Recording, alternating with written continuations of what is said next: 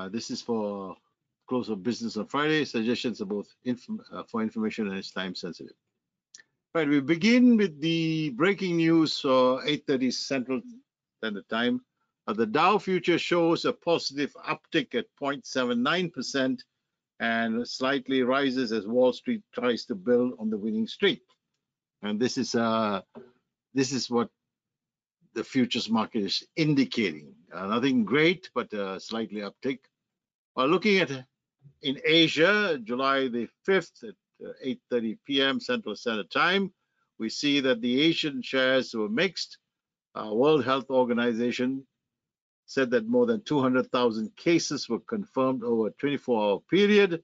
And the bigger problem, I think, is the tensions between Washington and Beijing.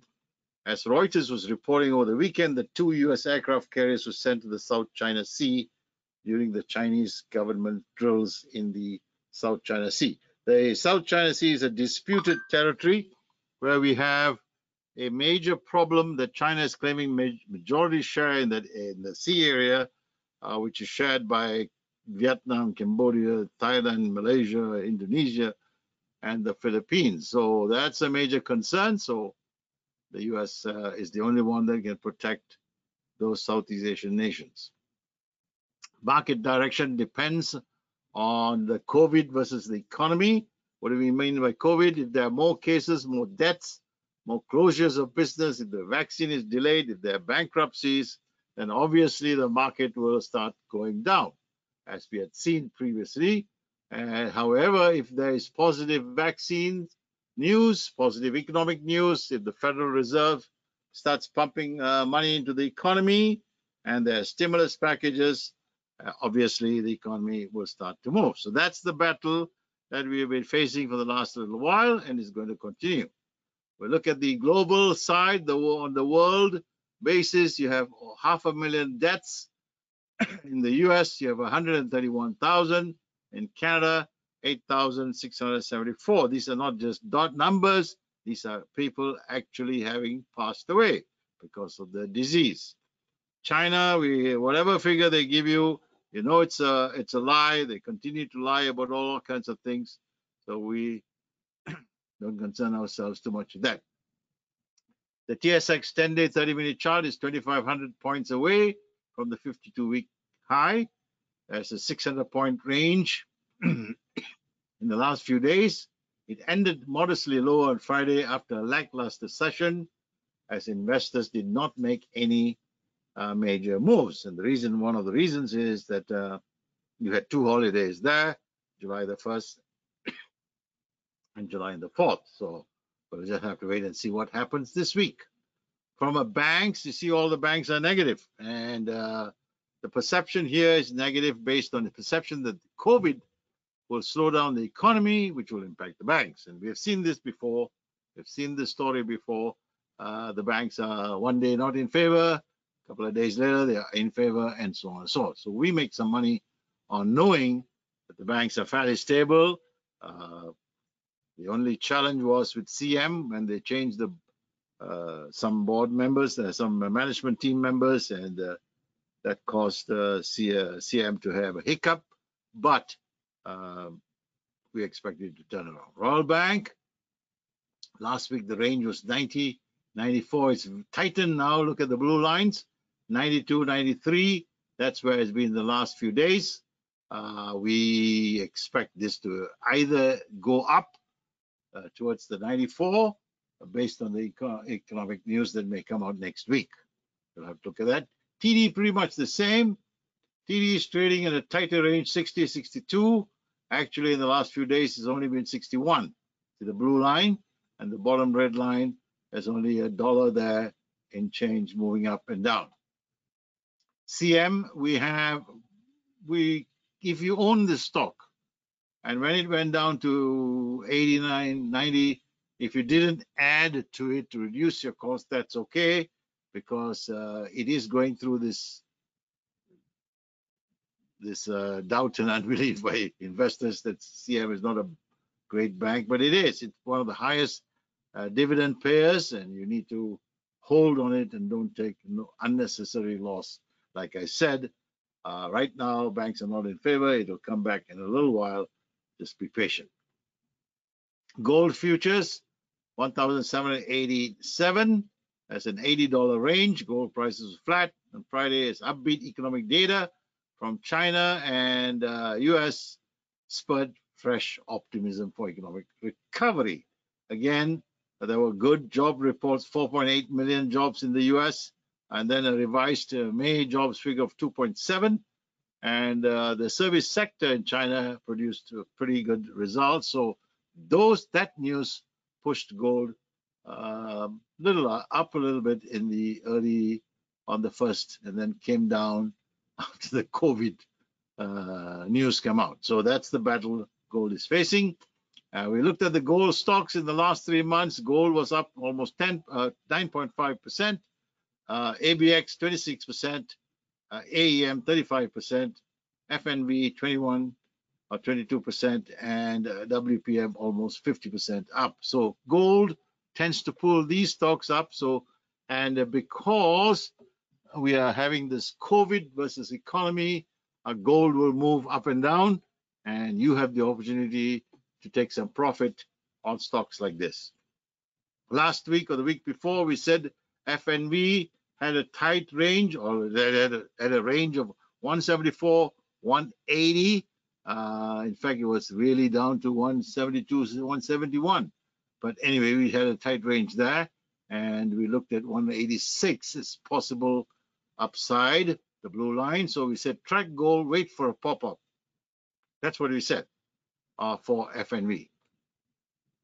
Well, uh, it did pop up and it popped up pretty good. It moved from uh, 176 all the way to 192, a $15 range, patient space. So if you if you take some time and effort and look at the gold market and look at these particular stocks, you will get an ability to make a few dollars here and there, depending on the news that comes out. So in this case, quite a few people made a pretty decent return.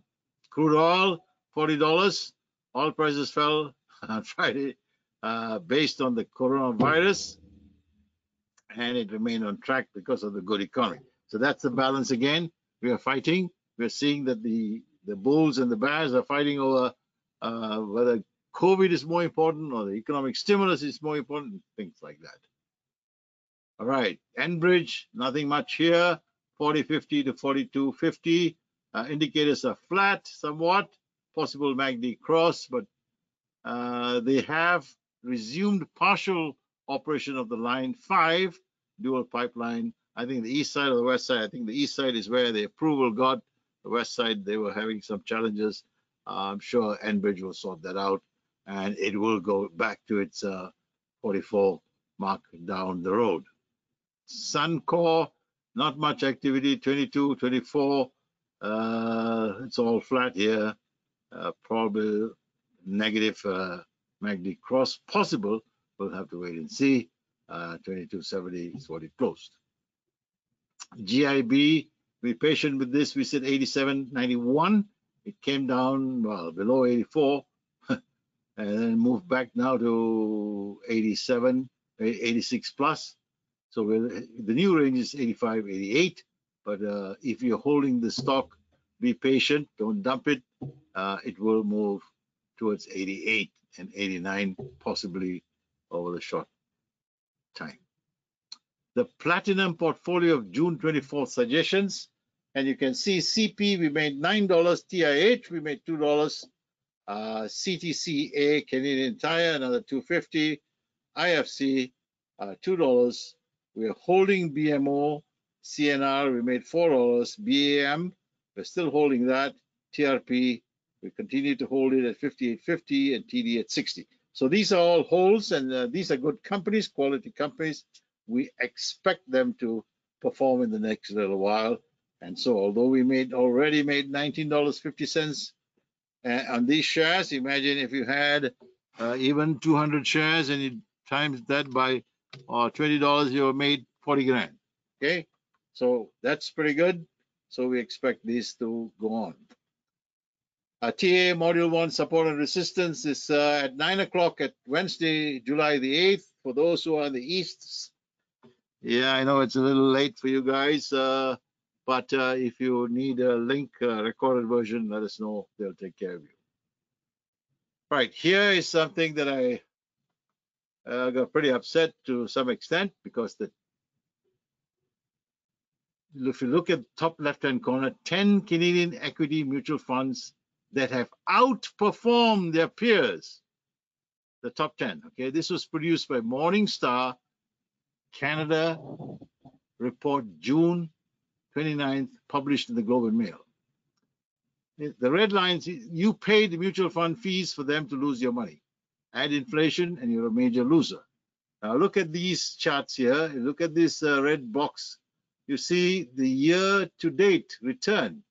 Negative 8, negative 8, negative 8, negative 9, negative 5, negative 10, negative 12, 11, and I mean just ridiculous returns. And here's the cost, 1.1, 1.29, 1.0. These are the known costs. There are other additional costs that you don't know, that is the trading costs and so on and so forth, that uh, mutual fund guys churn those shares to make commissions. So based on this, let's take the best one, Royal Bank Trend Canadian Equity Fund. They lost 4.94%. We add the cost of a 0.1, 1.06. We add inflation at 2.5, which is really low. I think it's higher than that. Uh, total loss will be 8.5%. So on 100,000, you've lost 8,500. Now, I'm showing you this so that you will tell your friends and uh, relatives. I'm not. I'm not asking you to pitch train to invest. I'm just telling you to suggest to them they have to change their ways. They can't leave their money, their hard-earned money, the inheritance for their children, uh, in these stocks. Come on. This is really, by the end of this year, this will almost double. And uh, it's sad to watch people uh, lose their money. So I leave it to you. If you need to take a copy of this, capture of the screen and you can show it to your friends and your family.